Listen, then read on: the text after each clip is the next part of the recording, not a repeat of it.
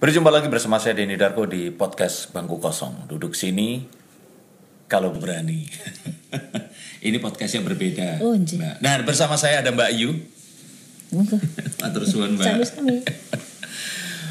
Mbak, ini adalah podcast yang hubungannya dengan dunia misteri. Tetapi saya interviewernya atau orang yang menanyakan ini dari kacamata orang awam, Mbak. Nggih. Jadi pertanyaannya pasti akan menantang. Nggih. Menantang itu maksudnya menantang logika, Mbak. Sanes menantang piantunipun atau menantang orangnya. Nggih. Nah, eh, udah berapa orang ini saya tanya dan kebanyakan dari mereka, tidak kebanyakan semuanya itu indigo, paranormal, orang-orang yang memiliki kemampuan yang berbeda dan lebih dibandingkan orang biasa. Menurut Mbak Yu itu, sekarang kan terus muncul eh, sebutan indigo Iya. Ya, buat anak-anak yang indigo biasanya pasti masih muda dan Nggih. mereka itu bisa lihat sesuatu yang nggak bisa dilihat sama orang-orang awam. Nah, tapi kalau zaman panjenengan ini kan dulu orang menyebutnya paranormal, Nggih. dukun, eh, peramal, dulu ada Mama Loren. Kalau paranormal ya orang dulu ingatnya itu Ki Joko Bodo seperti Nggih. itu. Nah, kalau panjenengan ini disebutnya lebih ke mana, Mbak? Karena ini banyak ini Mas, banyak yang eh, sebutan buat saya Mas. Jadi Nggih. eh, Mbak Yu apa katanya eh, paranormal, Nggih. eh, ahli spiritual ataupun malah ada yang bilang dukun. Nggih. Kok saya tuh mau dibilang apa pun mungkin secara garis besar mungkin paranormal. Paranormal. Ya, tapi eh, kembali lagi sih mas mau sebutan apa saya yang penting itu eh, apa ya tidak membuat hal yang negatif ya monggo aja saya. Tapi kalau menurut orang-orang yang datang ke Mbak Yu, perbedaannya menurut apa aja, Mbak? Hmm, jadi gini, kalau saya kan paranormal kejawen nih mas ya.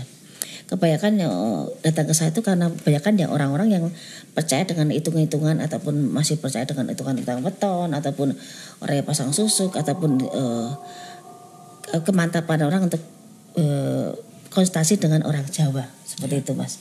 Karena eh, di Indonesia itu bagi, bagi ilmu mas dari Kalimantan, dari Banten, dari Jawa, dari Sunda.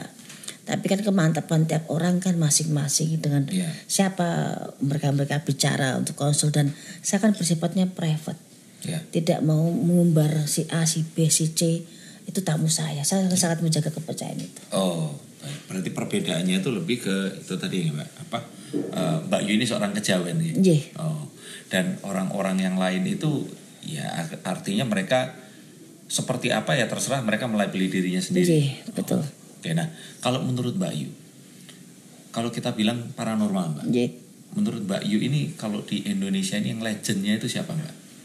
Kalau katakan paranormal ya. Baik yang tidak diketahui orang loh, tapi kalau menurut Mbak Yu, dia ini orang yang paling nggih, bijaksana, dia ini bisa melihat sesuatu dan dia menyampaikannya itu bisa sampai seperti itu. Kok saya mungkin malah nggak ada kiblatnya ke arah sana mas. Dalam arti saya tidak tahu dunia luar tuh eh, paranormal siapa. Cuman mungkin kalau kejawen itu kan jarang. Ya. Jadi, tapi saya eh, mungkin pakemnya mbah saya, Oh, mbah kakung saya, Asmani pun Mbak? eh, Sudarno. Sudarno. Ya, itu eh, sangat mendidik untuk yang kita tuh punya nggak beli-beli kita ya royal sama orang terus menanamkan kebaikan. J. Walaupun tiap orang punya sisi keburukan. J. Mbak putri saya dan ibu saya sendiri almarhumah. Jadi saya lebih condong ke beliau lah guru saya. Gitu. Hmm. Karena mau baik buruknya keluarga pasti akan lebih tahu bagaimana kita harus disikapi dan menyikapi. Iya. Ibu saya selalu menanamkan hal yang sholat dulu seperti ini seperti ini ibadah kita mau manusia mau siapa pun itu kita tetap lakukan hal udah itu aturannya kita punya agama seperti itu Mbak Putih pun udah prihatin jadi pakem saya kiblat saya adalah keluarga saya sendiri tapi kalau kita ngomong kita kumpul-kumpul dengan praktisi ya Mas Dini Dago itu banyak hal positif yang bisa saya ambil juga Iya. maupun saya lebih tua tapi saya tidak pernah malu untuk belajar dengan yang lebih muda Hmm. soal bahasa saya kan bahasa cepat nih mas Iya. banyak hal yang saya pelajari Mas Denny oh saya bicara itu lebih lambat seperti apa saya belajar dari Mas Denny Dargo Iya. Terus eh, saya juga sering juga ngomong sama Mas Denny sama KPL Prana Iya, iya. kan dia kayak adik saya juga Iya, iya. jadi banyak hal yang saya eh, satu gini saya nggak gampang nyaman sama orang J. kalau saya udah kena itu itu aja nggak mau Oh. kembali bagaimana kecuali saya nggak diajak atau diperkenalkan J. saya muter-muter cuma itu aja gitu Iya, iya. karena tadi saya tidak bisa mud- mudah untuk buka diri Oh. jadi eh, saya menanamkan kekeluargaan ke tiap orang, entah tamu saya, entah teman-teman saya. Jadi kiblat saya orangnya orang-orang terdekat itu. Hmm. Walaupun di luar sana memang banyak mas bilang "Pak, hebat-hebat banyak banget. Saya bukan siapa-siapa. Tapi eh, saya tidak kenal secara pribadi beliau-beliau. Hmm. Tapi memang ada yang saya punya keluarga yang masih di penasihat keraton juga ada yang menanamkan keluhuran. Tapi kembali lagi saya punya sisi keburukan. Iya. Saya punya sisi kelemahan dan kerapuhan. Di situ yang saya harus bisa menambah bagaimana saya butuh orang lain untuk eh, bisa share ataupun ada di samping saya. Artinya Mbak Yu malah nggak melihat seseorang itu siapa, tapi bahwa dari semua orang siapa pun itu kita bisa belajar. Iya betul karena Iya.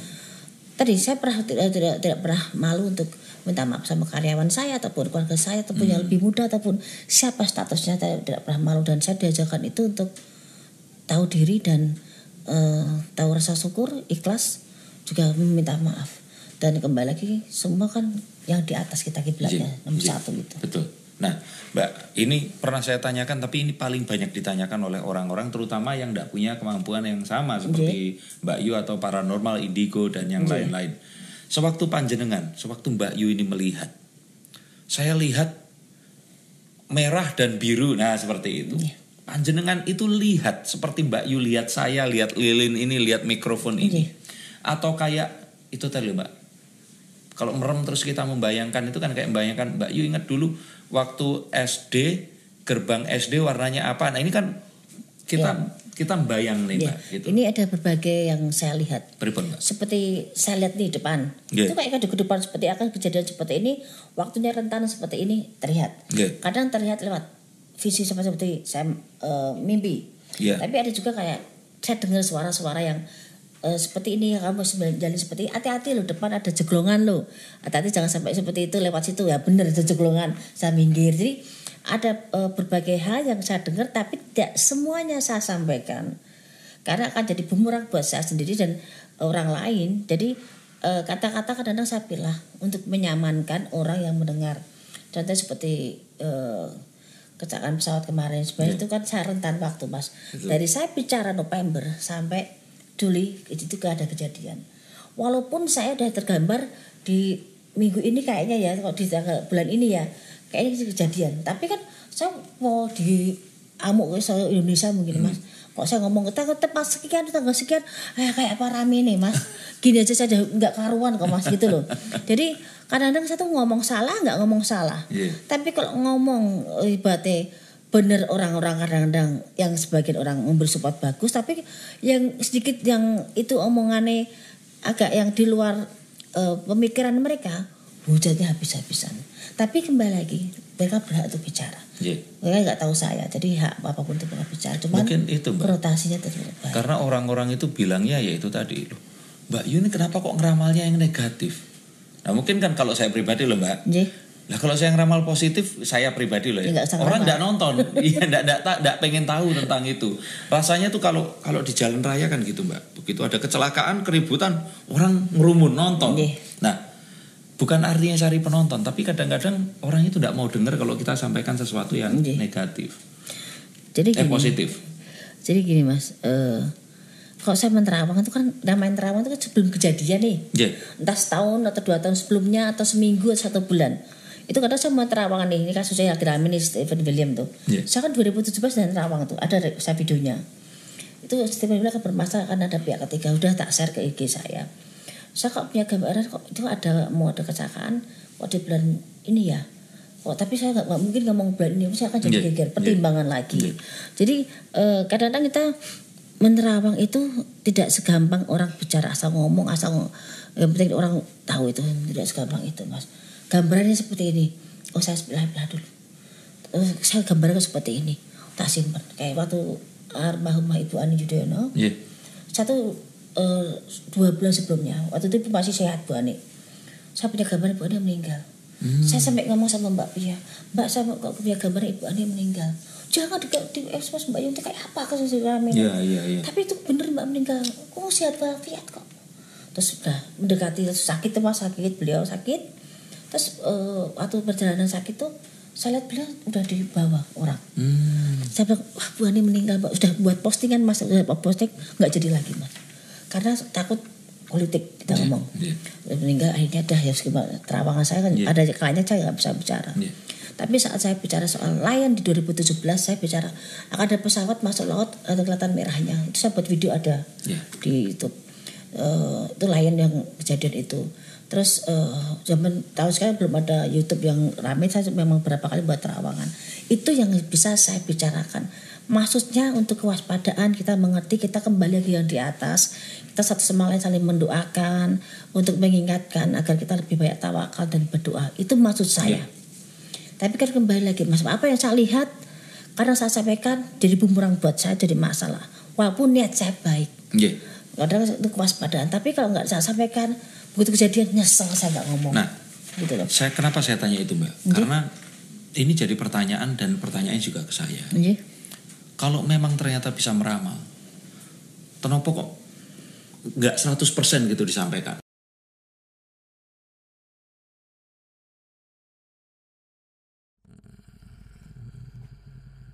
Eh, lagi nonton. Sorry nih, ganggu sebentar. Saya mau cerita. Jadi, biasanya saya sering syuting di luar ruangan dan belum lokasi yang kadang berpindah-pindah, kadang bikin muka ini lengket, berminyak dan aduh, kusem. Cuci muka ya pakai sabun mandi, cowok gitu loh. Habis sabunan badan langsung pakai untuk muka. Tapi ya memang jadi bersih tapi bikin kulit muka kayak ketarik. Kalau syuting indoor masalahnya lain lagi. Berjam-jam di luar ruangan full AC ternyata bikin kulit jadi kering banget. Selama ini belum kepikir pakai produk perawatan karena kebayang cowok kan ngapain pakai dan kalau pakai kan pasti ribet. Sampai akhirnya ketemu sama si dokter series ini. Penasaran karena waktu itu positioningnya adalah produk untuk he, she, me. Apa maksudnya? Ternyata produk ini bisa digunakan untuk pria dan juga untuk wanita. Can you imagine? Simple penggunaannya. Tiga langkah mudah untuk keriput nanti dulu. Untuk bikin kulit muka terjaga, kulit tampak segar dan gak gampang keriput, lakukan tiga hal ini. Siap? Yang pertama, cuci muka menggunakan face recharger. Kemudian lembabkan kulit dengan day and night face food. Praktis karena bisa buat krim pagi sekaligus untuk krim malam. Dan terakhir, nggak kalah penting, lindungi kulit dari sinar matahari dengan face shield. Praktis ya, apalagi kalau kita mau traveling cukup bawa tiga produk ini untuk perawatan dan perlindungan kulit seluruh keluarga, nggak beda-beda. Ini juga bisa dipakai berdua dengan pasangan loh. Dan kalau sudah punya anak remaja, dia bisa ikut pakai juga.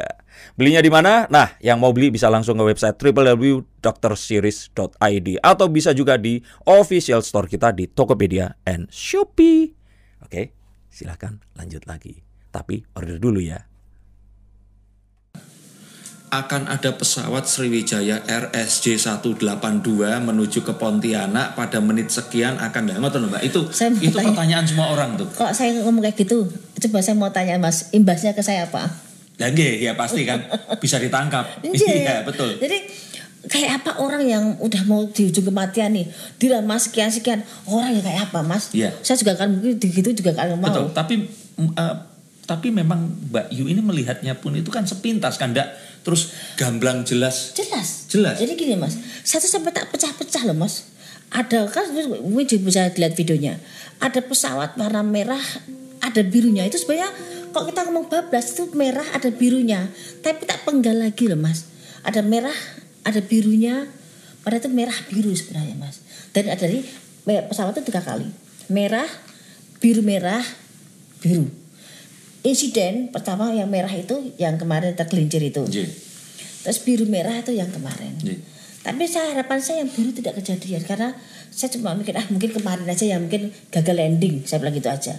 Karena saya tidak mau orang panik. Nanti doakan ini doa ada kata-kata siapa yang mau doakan orang celaka? Lah, tapi artinya Mbak Yu itu lihat waktu pesawat itu adalah nomor ini Saya tidak tahu itu nama pesawat apa. Tapi saya cuma lihat ke pesawat itu ada warna sama birunya, merah sama birunya. Jadi itu Saya kayak kita namanya. kita lihat tidak terlalu dekat dari kejauhan seperti itu yang Iya, dilihat. jadi Mbak gini mas, saya waktu seperti itu. Terus saya gambar, kok pas atau masuk gini ya, kok ada laut ya, kok laut seperti ini ya. Tapi kok ada warna birunya, ada warna ininya.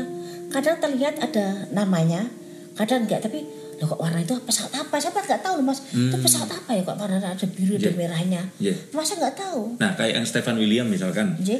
Itu kan Oh, itu sama kelihatan. Iya, sa- sama Selin kan. Iya. Iya. Itu Terus 2000 sudah kelihatan. kan? Iya, nah kelihatan itu berarti Mbak Yu ini mimpi lihat atau Mbak Yu kayak tiba-tiba set lihat Iya. seperti itu? Itu Stephen langsung waktu saya eh, nerawang eh, di salah satu media tiba-tiba saya lihat gambar mereka pecah gitu terus ada perempuan lain terus saya bilang oh Stephen bilang apa yang si bule itu loh yang anak yang di eh, sinetron itu yang nama binatang itu apa itu gitu. Hmm. itu akan eh, cerai nantinya dan eh, apa eh, akan ada pihak ketiga. Oh. itu ada berapa di eh, media di itu ada saya ingat itu saya masih punya videonya juga. Oh, di 2017 berarti Itu itu tiga tahun sebelumnya Mbak. Ya waktu Cynthia Bella, kalau dia Cynthia Iya, Bella, iya, Mbak, yang itu cerai. kan 2017 kan terawang. Oh, Bahwa eh, yang tinggal di Malaysia sana akan cerai karena Iya. pihak eh, lakinya seperti ini, oh dia seperti ini, seperti ini. Terus Maya Estianti. Waktu itu masih eh, belum punya eh, dekat dengan Irwan Usri. Usri itu akan dekat dengan seorang pengusaha dan happy ending ujungnya Hmm. walaupun cerai tapi anak akan diberi tangan Maya Estianti itu di oh, 2017 oh. awal itu. Ya, jadi Mbak Yu itu memang sebenarnya melihat itu. Nggih. Secara gamblang melihat itu Iya. tadi. Oh. Tapi eh, tidak semuanya eh, saya ceritakan, tapi ada juga yang meleset loh mas. Eh, ada juga yang memang saya plesetkan, ada juga yang memang meleset. Iya. Eh, katakan gini, seperti waktu saya itu benar-benar saya eh, di lokasi itu, saya ditanya terawangan apa yang paling heboh nanti di 2019 untuk 2020. Saya kan langsung bilang di situ langsung tergambar akan ada kasus artis eh, usaha yang eh, seperti berkesan penipuan akan rame di media. Waktu kasusnya yang inisial Iya. itu rame, itu langsung kelihatan tek tek tek situ rame gitu mas. Oh, ada gambar orang ini gambar ini. Iya. Cuma tapi cuman saya enggak lagi namanya yang ada yang lah, pihak lakinya ada yang namanya L depannya. Oh. Ternyata suaminya dari pihak sananya. Iya, Jadi iya. saya campur aduk Betul. seperti itu. Nah, berarti ada beberapa yang memang sama Mbak Yu sengaja disamarkan Nggih. biar nggak terjadi keributan. Kalau saya pribadi itu kan lihat kartu Mbak, dan kartu itu Nggih. kan perlambang. Nggih. Lambangnya baru saya terjemahkan. Nggih. Ternyata ya kalau Mbak Yu ya memang melihat ya seperti Nggih. itu ya. Oke, nah Mbak, kalau tadi cerita tentang eh, siapa namanya Stefan William sama Nggih. Selin itu, terus Mbak Yu ngomong masalah si siapa Laudia Sintabela dan Nggih. sebagainya. Itu ada di media juga bisa Iya. dicek. Nah, misalkan nih, ini buat eh, kalau yang banyak nanya di sini, kan lagi lagi nanya-nanya itu Ariel, nah, Iya. Ariel Noah. Ya. Ya. Itu Itu kalau ini sekarang lagi pacaran sama seseorang yang artis itu atau enggak? Kan kemarin sama BCL, Iya. terus sekarang itu kalau orang Jawa bilang dipacok-pacok ke sama si Agnes Monica. Nah, Saya sebenarnya Ariel ini sama siapa? Ya, Ariel sebenarnya waktu itu saya terawang kan dia menikah secara diam-diam waktu itu dengan Iya. artis yang udah eh, pisah itu. Iya. Terus eh, di kemudian waktu saya bilang ah, yang pe- penggemar Ariel akan patah hati karena Ariel akan menikah. Sebenarnya Ariel dengan, dengan seseorang dan sempat mau nikah tapi nggak jadi. Artis atau bukan? Artis. Waktu kemarin. Oh iya yang kemarin. Enggak, yang kemarin eh, lepas terus dia dekat lagi dengan seseorang artis, terus pisah lagi. Yang sekarang dekat dengan sekarang ini. Oh, lah yang yang dekat pisah itu ndak ndak ini ndak nikah. Hampir sempat di pintu gerbang pernikahan. Oh. Tapi karena karakter eh, yang sangat susah memang Ariel Ya, termasuk nah. karakter yang susah. Set- Setelah ini akan ada sama siapa, Mbak? Kalau sekarang dia menjalani ini belum, ini masih eh, eh, jauh tapi dia dekat sama ini agak yang memang dekat. Tapi akan nikah. Kalau dek- eh, nikah belum ada pola pikir mereka, tapi memang ada gambaran mereka lebih serius. Oh, tapi ndak akan balik ke Luna. Nggak ada sama sekali. Ndak ada sama sekali. Nggak Ya? ada sama sekali. Oh, ini patah hati ya enggak ini mengharapkan. Iya, tapi Ariel itu pasti akan nikah karena kan Ariel ini pribadi yang unik, Mbak. Iya betul. Tapi sayang kalau Ariel nggak menikah, Nggih, karena betul. eh, dia termasuk yang mungkin dari 100 orang Ariel salah satunya yang mungkin unik. Hmm. Banyak orang ganteng, banyak orang yang lebih dari Ariel, tapi Ariel salah satu orang yang karismatik. Hmm, Karismatik itu mahal mas. Iya, Karismatik itu lebih ny- bagus daripada ganteng. ganteng, betul. Gitu loh. Lah, kalau dibilang ganteng pun masih Jauh. orang nanya-nanya, iya. Beda dengan gini loh, kalau misalkan eh, siapa ya, kalau Stefan William kan karena London ya, Iya, Mbak. ya. betul. Kalau ganteng itu kan ya Nicholas Saputra. Nah, itu kan semua orang enggak ada Iya, yang enggak setuju kalau enggak ganteng gitu loh. kalau Ariel ada yang bilang ganteng, ada yang bilang enggak, tapi keren memang. Iya. Iya. Karismatiknya lain kan, auranya di badannya tuh nggak kayak nggak sewajarnya kayak, kayak yang aura itu ada aura sendiri yang orang lain nggak punya gitu loh. Pakai susu apa enggak? Jangan bisa ngomong tapi tapi setidaknya dia punya karismatik di dalamnya memang ada suatu hal yang memang bagus. Oh, nah kalau Ariel sama Luna siapa dulu yang akan nikah, Mbak? Ariel sama Luna Ariel duluan. Ariel duluan. Ya. Luna ini berarti nggak nikah nikah mbak? Saya tuh bilang sama Luna waktu di salah satu acara. Ketemu langsung. Iya. eh, kalau tahun ini nggak nikah, bisa mundur loh di 3 4 tahun lagi. Terus dia ngomong apa? Sampai kaget terus saya tak suruh bilang gini aja solusinya banyak minta maaf sama ibu karena banyak problem di situ perbaiki hubungan dengan orang tua insya Allah jodohnya akan dekat. Tapi bisa aja lah masa ngomong gini tiba-tiba bisa aja bulan depan eh, Luna menikah. Artinya gini, kalau Mbak Yu misalkan mengatakan sesuatu, terus saya gagalkan itu bisa. kalau katakan gagal kan Gagalkan tuh gini misalkan, Mbak Yu bilang misalkan, Luna kamu tidak akan nikah sampai tahun 2025. Iya. Tiba-tiba dia, wah tak gagalin tahun depan saya masih nikah. bisa. Bisa. masih bisa walaupun gini saya bilang ini kan waspada saya bilang kewaspadaan eh, saya nasihatin dengan Mbak Yu kok seperti saya kembali ke saya oh, kok orang itu bilang empat tahun saya lagi menikah tapi dengan saya sudah mantep oh, saya akan menikah bulan depan Hmm. itu bisa mas walaupun entah nikah setahun dua tahun akan pisah akan Iya. cerai tapi setidaknya eh, saya bisa bilang bahwa saya bisa menikah di tahun ini Oh. sebab kembali eh, terawangan jangan jadi patokan saya bilang Iya. Terawangan ini hanyalah untuk gambaran bagaimana kita menyikapi hidup tanpa harus jadi pegangan. Karena kita, gimana pun kita yang menjalani itu semua adalah takdir. Iya. Jadi di saat saya bilang seperti itu bisa aja kok pertengahan tahun ini Luna akan menikah. Bisa. Oh. Karena Luna juga ada pendamping. Sudah, Iya, iya, iya. Dari dua orang itu dia agak dilema gitu loh Iya, mas. Milih yang atas yang dekat dari negara kita Iya. masih bingung padahal mereka udah siap semuanya. Nah, kalau ngomongin nikah dan enggak, tapi kalau mau nikah terus nggak jadi kayak Ting Ting kemarin itu, Ya Mbak. kasihan tuh. Iya. Memang kan saya pernah terawang bahwa Ayu Ting Ting itu kehidupan rumah tangganya memang eh, pasang surutnya kelihatan banget. Iya. Waktu masih pacaran sama Angie waktu itu, Iya. saya bilang menerawang di eh, beberapa media masih belum terlalu naik sayanya. Iya. Ini orang nikah cuma sebentar nih, seujung umur jagung. Hmm. Nggak kan bener saya bilang, nggak kan pernah bisa panjang kasihan. Tapi kan saya eh, cuma orang luar yang Iya, ngomong gitu. iya. Tapi kan mereka berusaha menjalani takdir Iya, iya. berusaha menjalani kehidupan sebagai sepasang kekasih untuk menjadi suatu hubungan untuk lebih ada tingkatannya. Iya. Jadi kita eh, doakan biar mereka nikah panjang, walaupun saya punya gambaran sendiri Yang berbeda. ya yang berbeda dari eh, umumnya. Tapi saat berjalan waktu mereka pisah, ya secara wanita satu sama lain saya eh, melihat kasihan Ayu Ting Ting. Ya, tapi kan itu takdir. Iya. mau orang pisah dengan cara apa pun itu Tuhan sudah menggariskan seperti itu itu takdir kita. Iya. bagaimana kita ke depannya saja gitu buat pembelajaran. Nah sekarang pun gagal lagi. Kita tidak bisa menyalahkan satu sama lainnya. Itu adalah takdir juga. Saya pikir saya kemarin satu sama lain karakter udah ketemu loh. Hmm. karena Ayu Ting Ting udah ketemu dengan seseorang udah klek dia akan ngikutin aturan akhirnya dia Oh. bukan tipe orang yang memberontak untuk eh, punya ego sendiri dia akan nurut akan ikuti aturan dari pasangannya Hmm. tapi karena memang problemnya memang eh, fatal Ayu Ting Ting yang keluar dari zona itu Oh. yang ngambil keputusan Ayu Ting Ting gak percaya loh Nah, kalau menurut Mbak Yu, Iya. Ayu Ting Ting berarti jodohnya sama siapa, Mbak? Eh, memang dia pengusaha bukan artis dia pengusaha tapi bukan tahun ini walaupun kemarin Hmm. Tapi orang Indonesia. Orang kita. Walaupun eh, kemarin sempat dengan, dengan orang media itu, Iya. terus dengan eh, ini yang sudah memang sama-sama cocok, tapi ada masa emang tidak bisa diselesaikan. Emang mungkin dia akan bisa mungkin akan mungkin akan dekat lagi komunikasi lagi. Ini masih lama Apanya?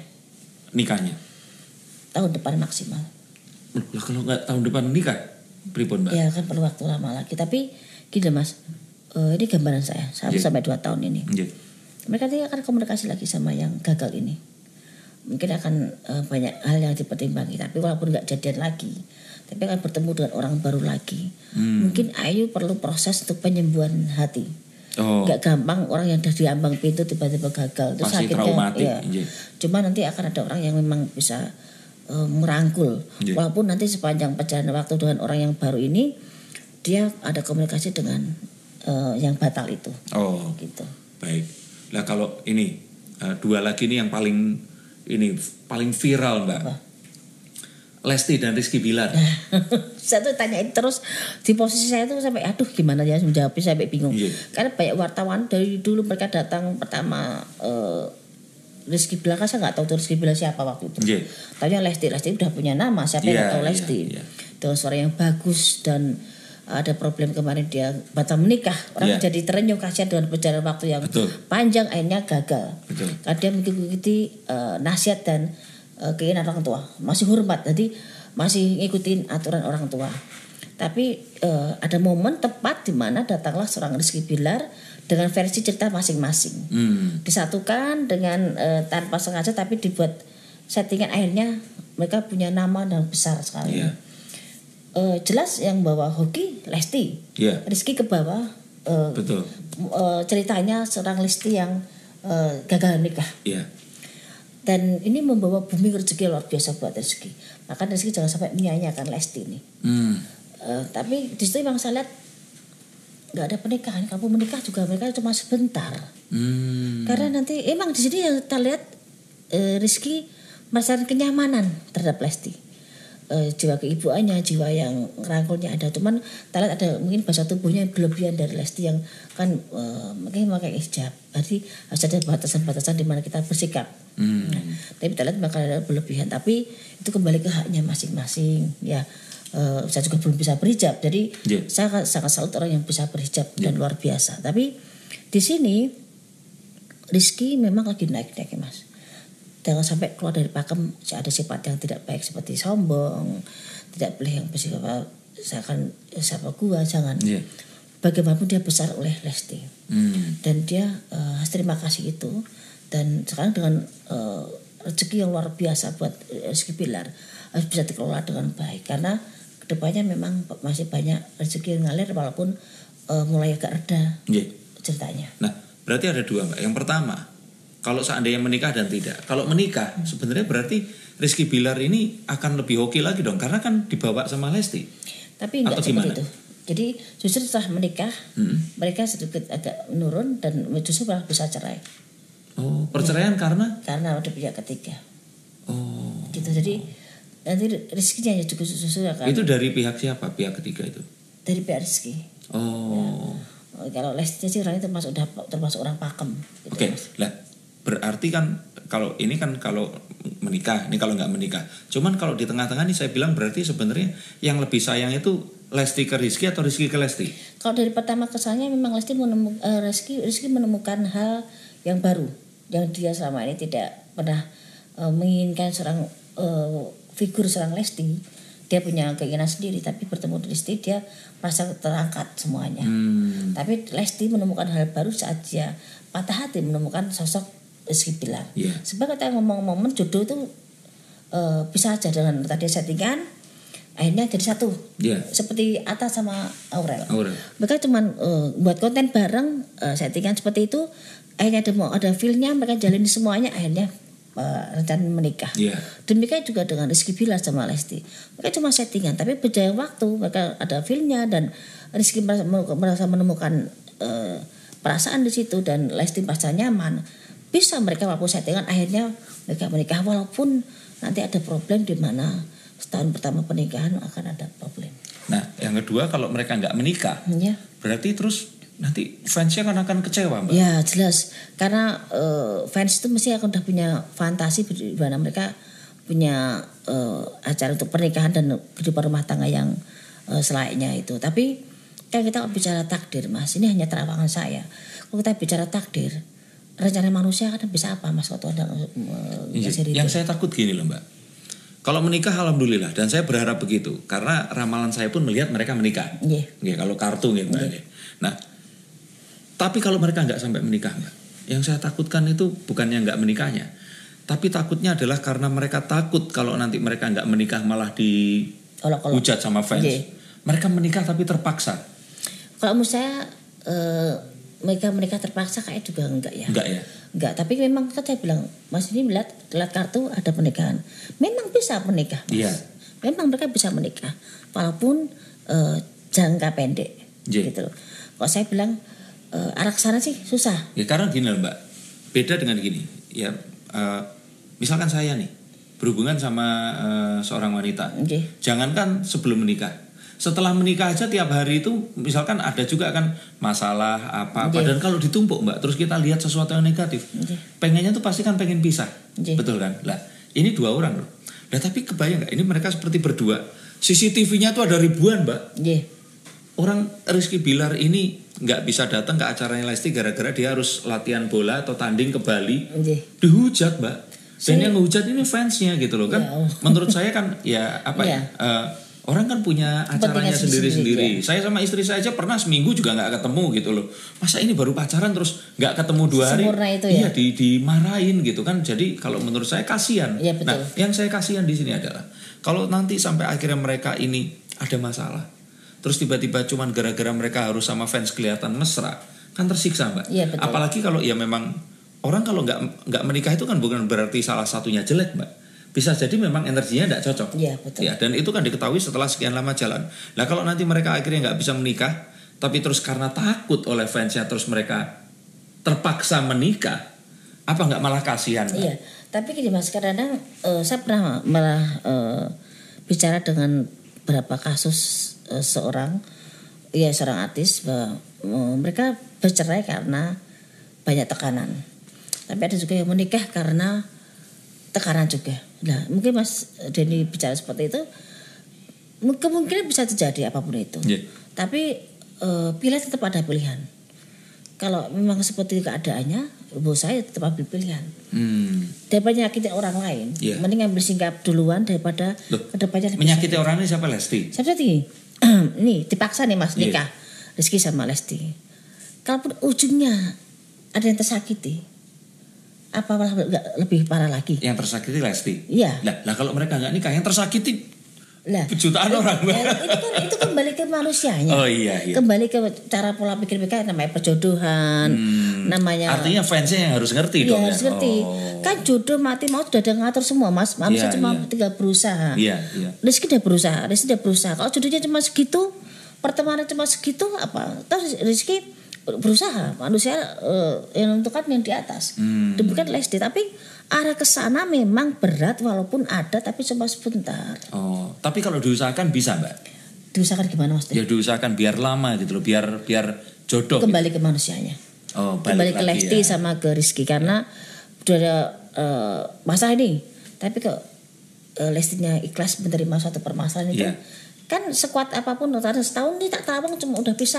Kalau dia berusaha kuat terus bisa sampai lima tahun bisa sampai enam tahun. Kembali ke manusianya sekarang Oh. Iya, menyikapi soalnya- satu masalah. ya, saya pikir kan masa kalau nggak ya kan didoain se Indonesia harusnya bisa dong ya mbak ya? Amin doa orang banyak. Ya. iya makanya. Eh, tapi eh, doa orang banyak tapi lebih yang berat lagi yang di atas. Oh. Gitu. Iya. yang di atas lebih punya kehendak lagi. Betul. Tapi Mbak Yu ini kan judulnya di sini prediksi ya? Iya. ya dan Mbak Yu juga ndak ndak istilahnya Nggak Mbak Yu- mendoakan. iya ndak mendoakan juga gitu loh Mbak saya Yu sama manusia doakan yang terbaik-baik aja Iya. gitu loh. istilahnya gini kalau Mbak Yu ini sampaikan berarti kan sebenarnya Mbak Yu itu menyampaikan ini nggak cuma nggak ke Rizky Bilar dan ke Lesti tapi malah ke fansnya yang berharap Iya. banget mereka ini akan menikah Iya. Baik, karena kalau Lesti sama Rizky walaupun endingnya nggak nikah Mbak rezekinya itu udah Udah tujuh turunan juga udah cukup gitu Iya, ya kan sampai betul. detik ini misalkan hari ini nih mereka putus rezekinya udah Betul. banyak udah Mbak bagus banget. Iya, makanya. Eh, mungkin eh, fans mungkin udah punya fantasi. Tadi saya bilang udah punya keinginan dan doa. Tapi kadang mungkin lupakan takdir gitu. Tapi kan harapan mereka baik, Mas. Harapan fansnya mereka tuh baik untuk menyatukan itu orang figur publik figur mereka itu bisa jadi satu eh, pasangan suami istri gitu Iya. loh. Tanpa- sampai melupakan eh, namanya takdir. Iya. Karena seperti tadi Mas Denny bilang artis aja sampai dihujat seperti Iya, itu iya. karena tapi kan orang tadi kalau kita ngomong tiap orang punya kepentingan, punya Iya. pekerjaan, nggak harus melulu suami istri aja nggak Iya, seperti itu iya, kok, iya. apalagi apalagi pacaran Iya. seperti itu. Iya. Tapi moga-moga aja yang terbaik. Kan Kita doakan terbaik, tapi sah entah jalan yang terbaik. Kalau yang terbaik mereka. menurut saya kayak Mbak Yu dulu suka Mirsani ini kan eh, apa namanya kita cinta di SMA. Ya, zaman dulu Ya. karena ya. Dan Yesi Gusman. Iya. ya. Dua orang itu kan Wah, kalau wah, itu orang bukan- kan kalau kalau dulu ada sosial media Mbak. Iya. Mbak Yu pasti salah satu kalau orang sekarang bilang Leslar itu pasti salah satu fans ya kan pasti kan ngarep banget mereka. Iya, Betul. Dan ternyata nggak nikah loh Mbak. Iya, betul. Tapi Saya hubungannya nggak. Oh gitu. Mbak Yu Iya. nangis. itu kan bener-bener segitunya cerita kehidupan percintaan mereka gitu loh. Saya kan ngikutin itu Mas. Jadi Mbak Yu dulu juga pernah kayak anak-anak umur 18 17 tahun ini Tetep, Mas. termehek-mehek. Tetap mas saya gimana pun zaman kan termasuk orang tipe-tipe melankolis itu Iya, yeah, iya. sensitif dan sedikit romantis Iya, iya. saya kalau lihat kayak gitu kadang saya kembali ke saya udah berjuang seperti itu eh, akhirnya kandas dan begitu banyak perjuangan kok luar biasa gitu mas sakit loh Tapi akhirnya mereka pun kan bahagia. Sampai sekarang pun hubungannya kayak kakak adik gitu loh. Iya. Betul. Ya. Nah, moga-moga kalaupun nggak nikah tetap berarti jadi seperti saudara itu. tetap jadi Iya, iya. Nah, karena Mbak Yu tadi sudah nyebutin Ata dan Aurel, Mbak. Ini kan mereka sudah mengumumkan tanggal 21, 21 Maret, Maret 2021. Nah, itu bahkan sampai setelah mereka mengumumkan ada loh, Mbak, itu teman-teman itu yang ya ini terutama teman-teman dari beberapa wartawan ya itu Iya. nanya, Mas, dia kan ngomong cuman akad, nggak sampai akad nikah. Jangan-jangan ini jebakan Batman lagi atau apa gitu loh. Ada ada pertanyaan begitu. Tapi mereka akan nikah atau enggak, Mbak? Ya. Eh, saya kan ada coba dilihat di media bahwa kan saya tunjukin beberapa artis nih Iya. Billy sama Amanda Manupo, Iya. Atta sama Aurel, terus apalagi beberapa artis, oh, Rizky Iya. Bilar sama Lesti. Iya. Ini siapa yang cepat menikah duluan? Enggak, maaf, saya lupa. Nuhun sewu. Karena saya pernah bilang di channel saya juga itu bahwa si Ata dan Aurel ini itu sebenarnya cocok dan memang kalau nikah akan happy. Iya, betul. Tapi permasalahannya Ata ini tidak tegas. Bukan nggak tegas ya, tapi orang tuanya ini kan punya banyak tata cara Iya. dan dia menghormati sebagai anak pertama dan sebagainya. Tapi kan kondisi nggak mungkin dengan adanya COVID ini loh, Mbak. Iya. Nah, saya sarankan udah akad dulu aja. Ngomong dulu aja pokoknya diresmiin dulu. Setelah itu mau pesta mau apa, gua- monggo lah silakan. Iya. Bahkan saya bilang waktu itu di tahun kemarin, kalau nggak tahun ini segera ngelamar, takutnya nggak ada pernikahan nantinya Bisa gitu. juga seperti itu. Karena eh, ini eh, mungkin cara pandang Mas Dini seperti itu. Iya. Kalau saya waktu terawat dari beberapa artis itu, yang pertama yang paling cepat nikah siapa Mbak Yu? Atta sama Aurel, saya bilang gitu. Oh, Mbak Yu. Udah ada, udah. ada di beberapa media silahkan Iya. dicek ada di YouTube. Eh, saya juga punya linknya ada. Jadi dari sekian artis yang disodorkan ke saya dari itu saya bilang dari satu yang paling cepat menikah sama Atta sama Aurel. Cuman di sini nanti eh, permasalahannya dalam masa hubungan mereka sampai perkawinan pihak ketiga dari pihaknya eh, Atta Akan masih ada. ya masih akan ada simpang siur orang-orang atau wanita-wanita yang jadi eh, permasalahan di kehidupan perkawinan mereka. Tapi di sini saya lihat kan kesiapan Aurel sebagai seorang wanita itu dengan kurang lebihnya dia sudah siap-siap semuanya. Tapi pernikahan ada. ada pernikahan. Tapi akan ada gangguan. Semenjak pasangan sampai mereka nikah pun akan ada gangguan dari pihak eh, Atta soal ke wanita. Berarti ini mengharuskan Aurel ini kayak Nagita Slavina ya. Lebih sabar, Harus lebih kuat, kuat. ngemong karena Iya. kayak Raffi pun itu kalau nggak dijagain ya. Raffi tuh orang Sunda kan culihin, Mas. Ya ini genit. Iya. Ya. Jadi eh, mau dia diem pun mantan mendekat karena ada karismatik juga. Demikian juga kondisi eh, Aurel mungkin sifatnya eh, kalau Atta tidak junihin, tapi dia eh, punya apa ya punya garis memang dia banyak wanita seperti itu.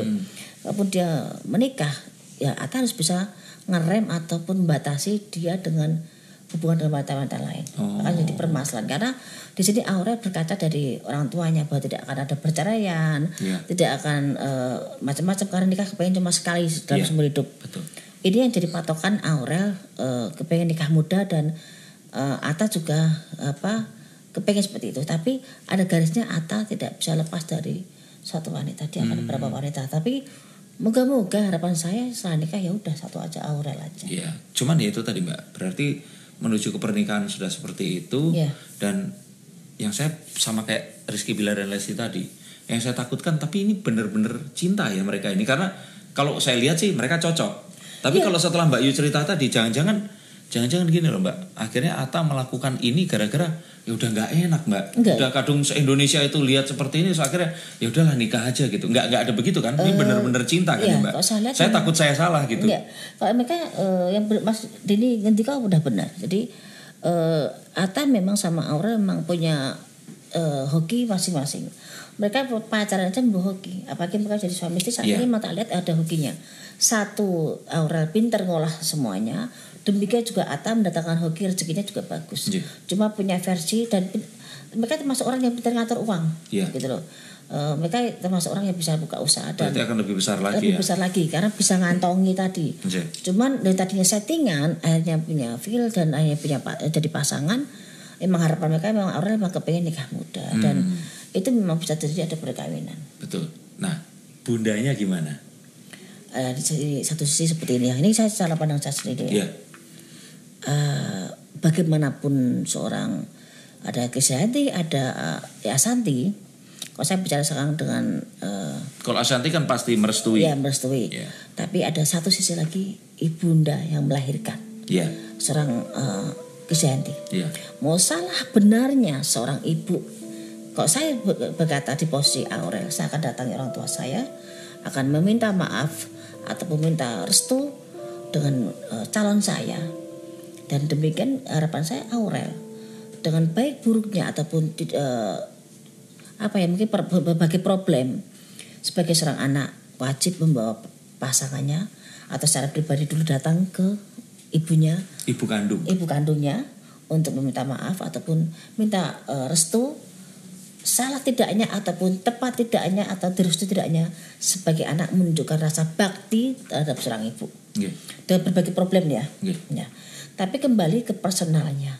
Entah Kejayanti, entah aurelnya dan di situ akan ada dinding tebal mas Iya. sudah tembus. Cuman kalau menurut saya tuh kalau Aurel sendiri tuh orangnya lembut. Iya, Eh, orangnya juga baik iya, dan sopan santun juga. Betul. Iya.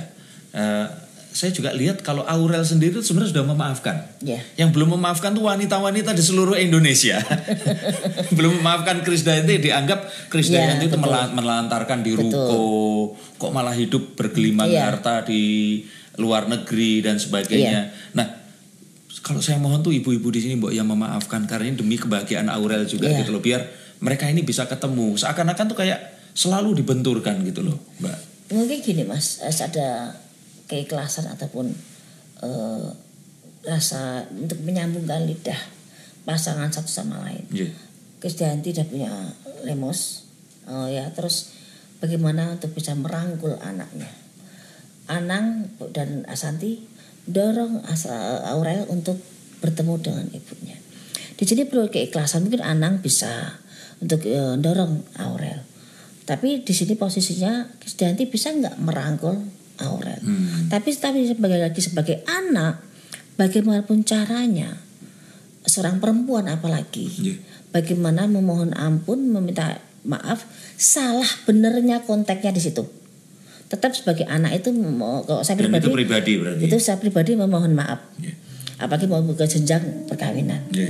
membawa calonnya untuk bicara entah apa pun hasilnya yang penting sebagai anak menunjukkan rasa bakti rasa hormat dan eh, sebagai anak untuk pintu gerbang yang lebih lanjut lagi biar direstui diridoi seperti itu betul. karena ridho orang tua adalah ridho, ridho Tuhan ridho orang tua juga Betul. jadi itu harus garis bawahi dan ridho orang tua itu Tuhan juga nggak mau sentuh-sentuh ya Iya. itu udah urusannya ya Iya. dan benar-benar memberikan hak ke orang tua mau Betul, meridhoi atau enggak ya. bahkan Tuhan pun yang pemilik alam semesta itu merasa tidak berhak ada di tengah-tengah antara mereka berdua Iya.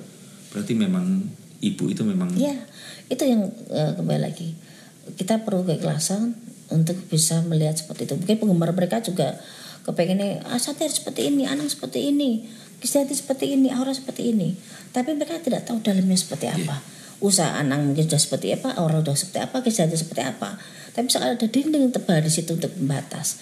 Perlu keikhlasan orang samping-samping mereka untuk menyatukan itu. Dan dari dengan berbagai cara eh, semoga Aura bisa bersikap lebih bijak dan ataupun mendorong ataupun mendukung eh, Calon bojo calonnya, ya, bojonya iya. untuk berbakti terhadap Iya. ibunya.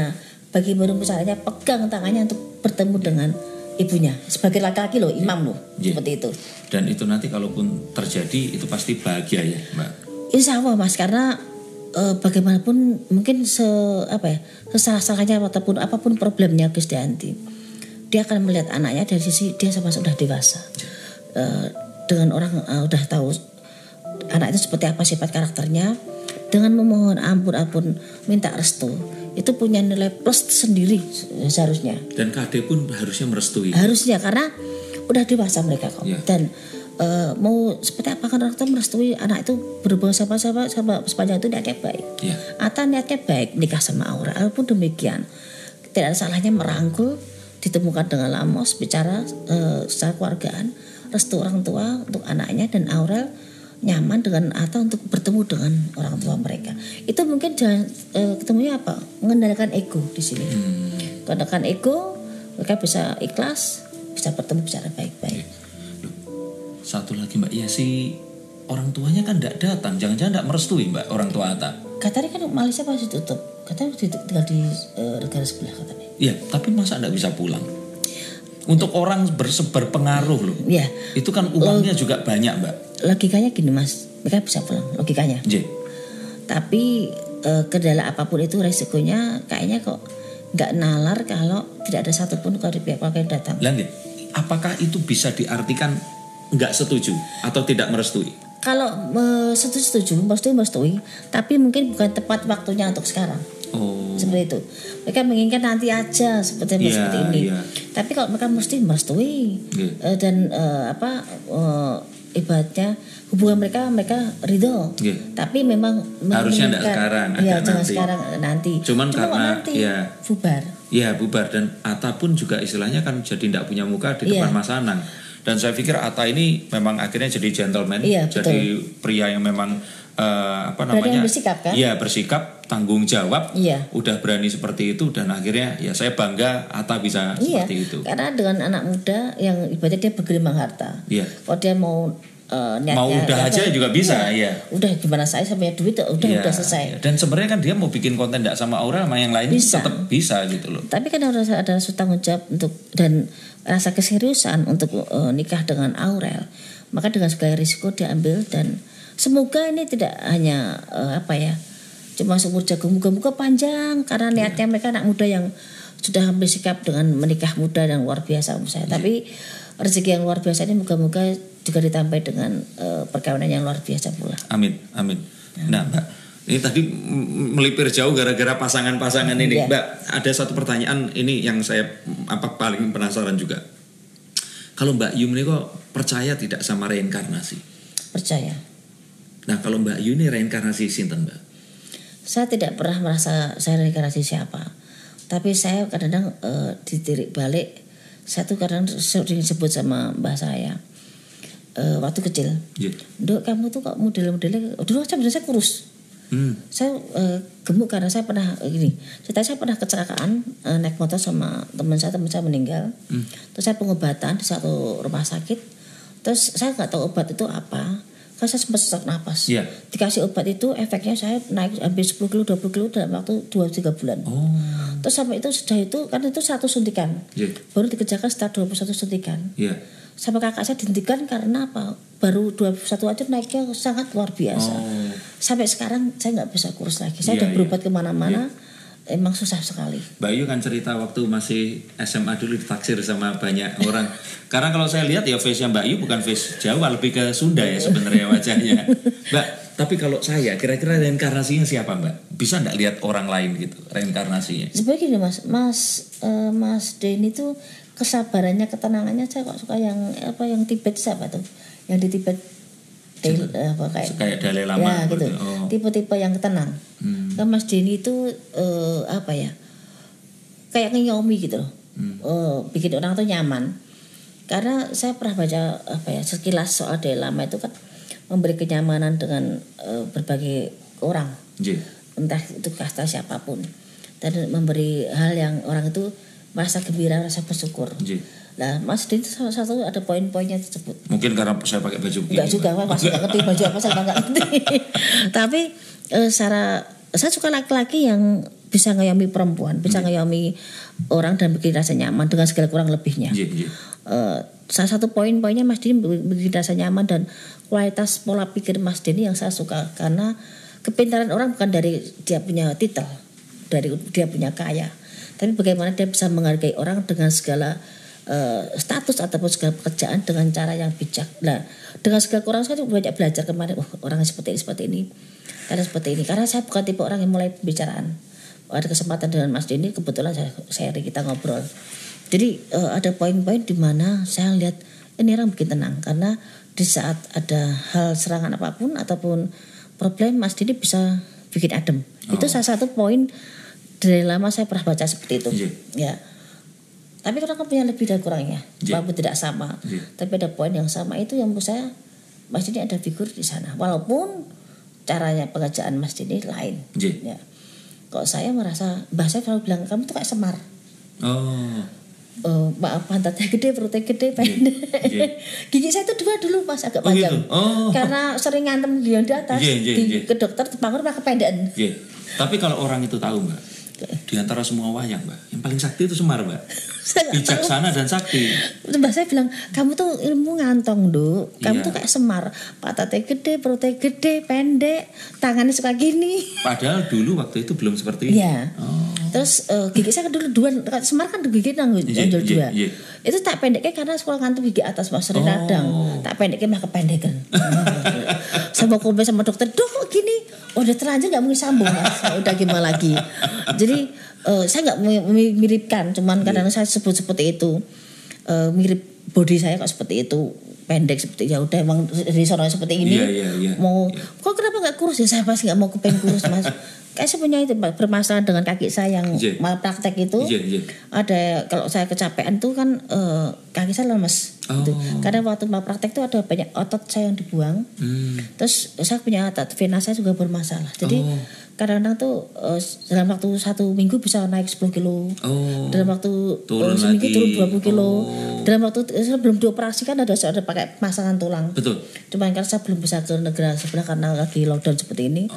Jadi saya nunggu dulu. Ini saya naik 30 30 kilo ini. Oh, harusnya kontrol ke sana. Harus- Harusnya dioperasi, dipasang. Iya. Loh mbak, tapi kalau kayak begini ndak ada ya ritualnya menguruskan tubuh gitu. Karena ini kan saya karena kondisi saya karena sakit. Hmm, tapi tetap berarti eh, bahwa pengobatan yang sifatnya spiritual itu harus berjalan juga dengan pengobatan yang sifatnya Bukan, Mbak Yu pun tetap mema- me- melakukan ya itu obat tetap diminum. Iya. Kalau kontrol ke dokter tetap ya. Gini, ada yang sakit memang kita larinya ke spiritual. Ya.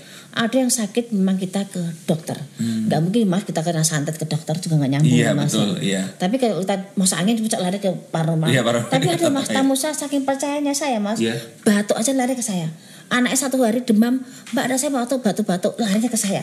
Oh, kalau gitu udah sugesti Ya, ya. sugesti ya. dia tak kasih dia langsung sembuh. Jadi sugesti saya sudah terbentuk seperti itu. Hmm. Demikian dengan saya. Saya eh, satu sisi saya sehat karena kaki saya saya bermasalah. Iya.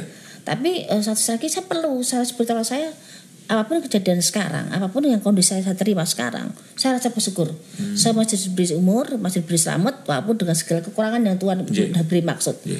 Tapi satu sisi lagi, satu sisi lagi saya harus berobat bagaimana untuk penyembuhan kaki saya. Tapi kan dokter juga iya, secara kebatinan saya Hmm. Spiritual, saya tetap doa sama yang di atas minta keajaiban itu. Oke, tapi ritual yang terberat yang pernah dijalani Mbak Yu apa Mbak? Banyak sih Mas Yasir tahu mungkin saya pernah yang waktu pemutusan pernikahan dengan buaya. Oh iya yang Yaitu? itu. Terus ada orang yang jual umur karena pesugihan. Oh iya pernah berarti nanti Iya. nontonnya di channel eh Iya. apa di eh, video lain ya Iya. udah dibahas. Terus lelaku saya di saat saya waktu SMA untuk eh, profesi saya paranormal. Oh. Itu yang paling saya menurut saya berat. Iya iya. karena saya menjalani yang tidak wajar mungkin sebut saya mengalami hal yang aneh-aneh dan mungkin saya pernah per- eh, hal yang mungkin mungkin orang lain pernah mengalami seperti saya eh, orang-orang spiritual. Di saat saya harus, harus ritual untuk saya mau ke arah skor gitu Hmm, di kita mau ke skor gitu itu lewat itu kan Pangandaran itu kan kayak pendopo mas. Betul. kalau di Parangtritis itu kayak aulanya Iya. jadi kayak ada, ada gapura di parang tetes sama parang dok gitu. Jadi eh, kalau kita kasat mata kita menembus ombak nggak mungkin mas. Betul. Tapi ada lorong khusus ada tempat khusus di mana saya kalau dengan saya eh, semedi ataupun apa pun itu Terbuka. terbuka semuanya saya dituntun sama pak pendamping saya tuh oh laut selatan seperti itu kanjeng Nyoro Kidul sama Nyai Kidul itu beda loh mas Hah? Iya Ya saya tahu beda blorong sama Lain. blorong gitu. Kanjeng Kanjeng Nyai Sama Nyi. Kidul ya lain. Bedanya apa? Kanjeng Nyai Roro Kidul itu penguasa laut selatan. Loh, ini dua dua sosok yang berbeda Dua sosok yang berbeda tapi atau satu satu sosok tempat. sama atau disebut berbeda? Dua sosok yang eh, lain tapi satu tempat tinggal seperti ini. Kanjeng Nyai Roro Kidul itu penguasa selatan, laut selatan. Kanjeng. Raden Nyimas tuh ya. Tapi kok Nyai Roro Kidul itu adalah penggawanya di bawahnya, asistennya tapi yang memang eh, pasang badan buat kanjeng Nyai Kidul Oh, ya terus eh, Nyai Blorong itu adalah adik dari Iya. kanjeng Nyai Kidul Kanjeng, iya. Terus ada lagi Dewi Lanjar itu yang di daerah Pekalongan Iya. itu itu jadi lain-lain jadi orang kadang Nyai apa itu sama enggak lain-lain kalau kanjeng itu berarti memang yang kayak ratunya. iya betul Jadi ratu laut selatan adalah kanjeng. iya Kalau Nyi Roro Kidul itu berarti Ya, adalah si di bawahnya satu orang atau ada beberapa? Satu orang. Satu orangnya Iya. itu. Oh, tapi cantik banget sama kanjeng cantikan mana? cantik kayak kanjeng Oh, nah berarti di antara dua itu orang salah itu saya ya? persepsi. Oh, Ya. Saya pernah pertama kali saya lihat Kanjeng Roh Kidul itu waktu saya waktu SMA kelas 1 SMP maaf SMP kelas 3 Eh, itu kelas 1 SMA itu satu eh, pertama bilang itu terbuka sama keluarga saya. Tapi kelas 3 SMP satu kan punya kenakalan waktu kecil mas. Suka masuk kamar ritual kakek saya. Hmm. kadang tuh eh, karena saya tuh dulu suka suka kucing kecil lucu Iya, iya, iya. kok buat sajen tuh sajen tak ambil tak buat kucing ada jeruan apa tak ambil buat uh, kucing tak kasih bukan kucing saya Iya, kucing iya, tangga suatu saat saya sama kakak saya kakak saya yang nomor satu kakak saya tuh belajar ngerokok Iya, yang abri. tempat- Iya, abri. Iya. Ya kamar mbak aku tuh ada rokoknya, belajar rokok. Ya saya diajari sama kakak saya digandeng. Dia sajen ambil rokoknya batuk-batuk mas. nah terus begitu kita mau keluar, itu kan kakak saya kan masuk nih. Iya. Di kakek saya masuk ruangan itu. Satu kakak sama kakak saya tuh dengar suara kereta ke, apa, kencana rame. Loh, ruangan segini ada suara kuda hing ring, ring kayak gitu. Terus? ini di mana? Itu bener mas yang kita baru dibakar kita di bawah meja Iya, iya. itu kanjeng gitu bener naik kereta bener dalam ruangan yang sempit seperti itu mas seakan tapi seakan luas Hmm.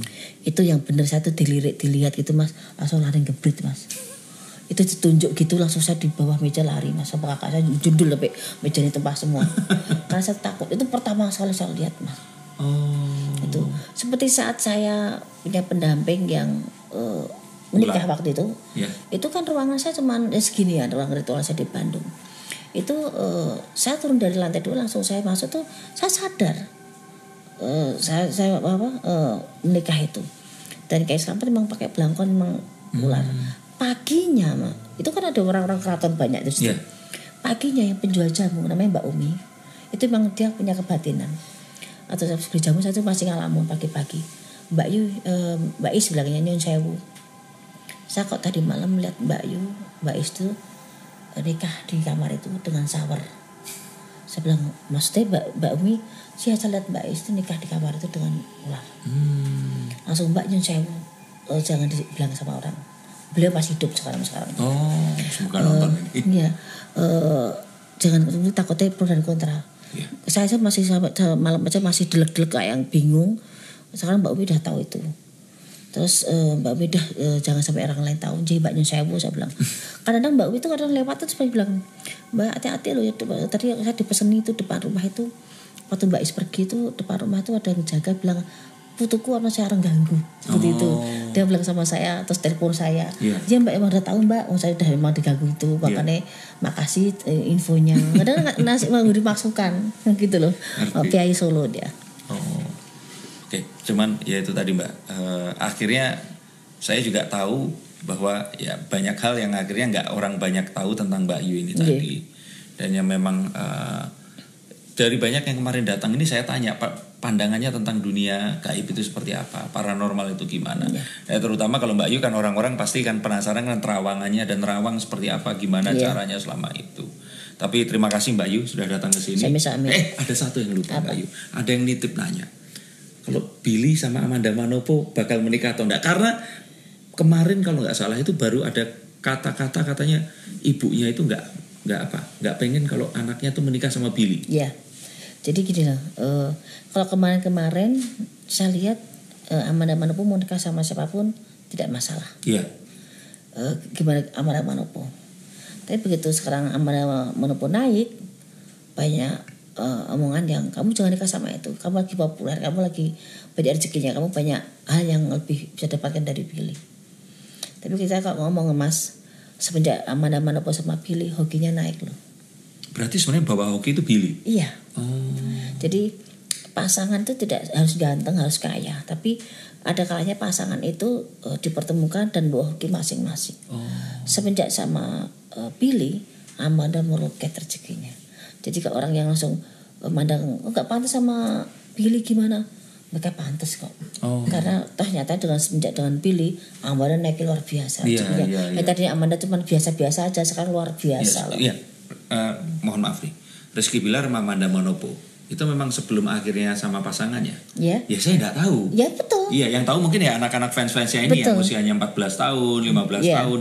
Tapi kalau ya tadi Lesti sama Billy ini, ya saya juga udah tahu. Iya, betul. Karena kan ya walaupun mungkin kalau kalau Lesti kan memang berprestasinya luar biasa ya. Billy dulu tuh dianggap di bawah bayang-bayang Olga, Hmm. tapi almarhum Olga udah nggak ada pun Billy ini berhasil mempertahankan ya namanya gitu loh. Iya. Jadi memang dia berbakat juga gitu loh. Tapi dua orang ini terus kemudian berpasangan. Bukan artinya dua-dua ini nggak berbakat ya, Mbak. Iya. Eh, si Rizky Bilar sama Amanda. Tapi kayak waktunya tuh dipercepat. betul Saya merasa kayak mungkin mereka tuh harusnya bagiannya masih 2-3 tahun lagi. Tapi, Iya, tapi- sekarang terus cepet banget Betul. Mbak gitu loh. kayak instan ya kan disuntik langsung gede gitu Betul. Nah tapi berarti Mbak akan ada pernikahan atau tidak? kalau Amanda sama Billy ada pernikahan tapi walaupun banyak yang pertentangan yang menginginkan mereka eh, tidak jadian walaupun pernikahan itu nanti ada konflik mas nggak akan lama gitu loh Oh. tapi eh, satu sama lain ini kelihatan banget yang Amanda senang banget sama Billy Iya. tapi justru sekarang tuh Billy yang kayak yang mikir Iya. kayak yang kayak jaga orang di luar sana nggak sepadan seperti ini seperti itu. Padahal kalau kita tilik eh, perjalanan mereka eh, Amanda mungkin agamanya lain Iya. kepercayaan lain dengan Billy disebut eh, Amanda menunduk ke bawah untuk belajar mengerti Iya, soal agama Muslim. Dan eh, di situ juga Billy eh, belajar untuk ada di samping Amanda. Walaupun dengan segala kekurangan orang membandingkan sekarang reputasinya lebih naik Amanda. Iya.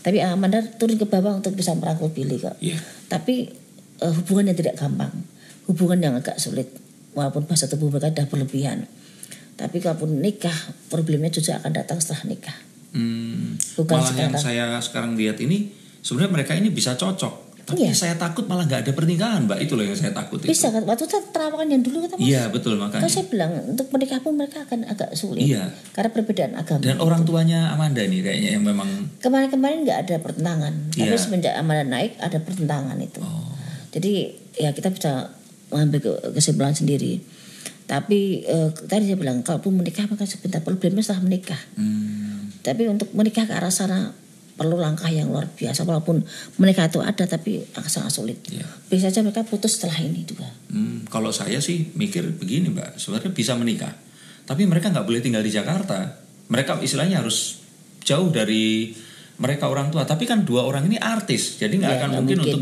artinya kan berarti untuk beberapa saat mungkin nggak berhubungan sama keluarga. Tapi juga susah karena dua-duanya Iya. ini family gitu loh. dan satu sama lain kan berasa nyaman dan aman jadi kalau mau di lubang sebut pun udah punya penggemar banyak Iya. dan luar biasa sinetronnya kan Iya. Amanda bisa keangkat begitu cepatnya Iya, iya. gitu Berarti tahun ini selain Ata dan Aurel belum ada pernikahan siapa-siapa ya Mbak ya?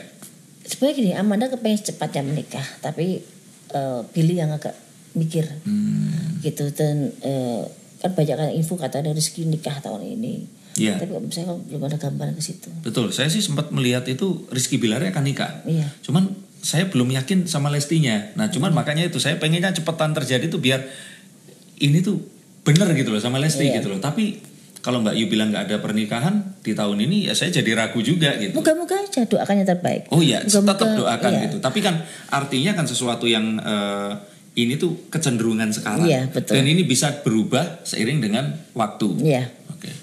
Ya moga-moga itu tadi kalau yang doain se-Indonesia ya akhirnya semua yang terbaik pasti akan terjadi. Betul. Jadi kembali lagi ya Mbak bahwa ya ramalan itu sebuah prediksi iya ya dan kalaupun ternyata itu terjadi itu cuma kebetulan. betul Ya, jangan percaya sama Mbak Yu.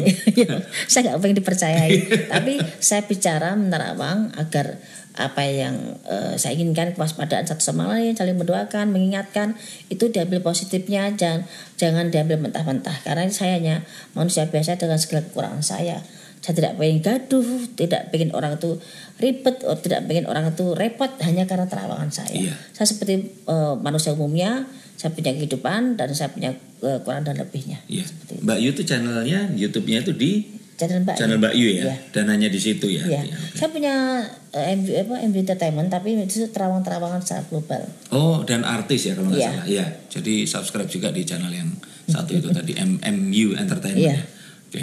Mbak Yu sekali lagi matur suwun. Sami-sami. ya, sudah ikut mencerahkan kita semua dan ini sebenarnya kalau kita bilang eh, episode bangku kosong yang paling santai, Mbak. Tapi paling berbobot. Biasanya kalau di sini, Mbak, ngundang makhluk masuk ini lili ini nggak tenang dari tadi tuh lilinya tenang mungkin karena penguasaan ilmu Mbak Yuni yang sedemikian mumpuni jadi biasanya itu Mbak ini udah meleleh udah habis kalau nggak padahal AC nggak nyala Mbak Ini nyala. Nyala tapi nyalanya ke atas nah maksud saya biasanya nggak diarahin ke bawah Iya. nah tapi tetap aja ini tuh waktu itu pernah ngundang eh, Nanda ya waktu itu. Wah goyang sampai bener habis. Frisley itu bisa ini pendek di bagian dia di bagian saya masih Iya. tetap itu seperti itu. Jadi kalau menurut saya mungkin yang di sini pada semuanya sungkem sama Mbak Yu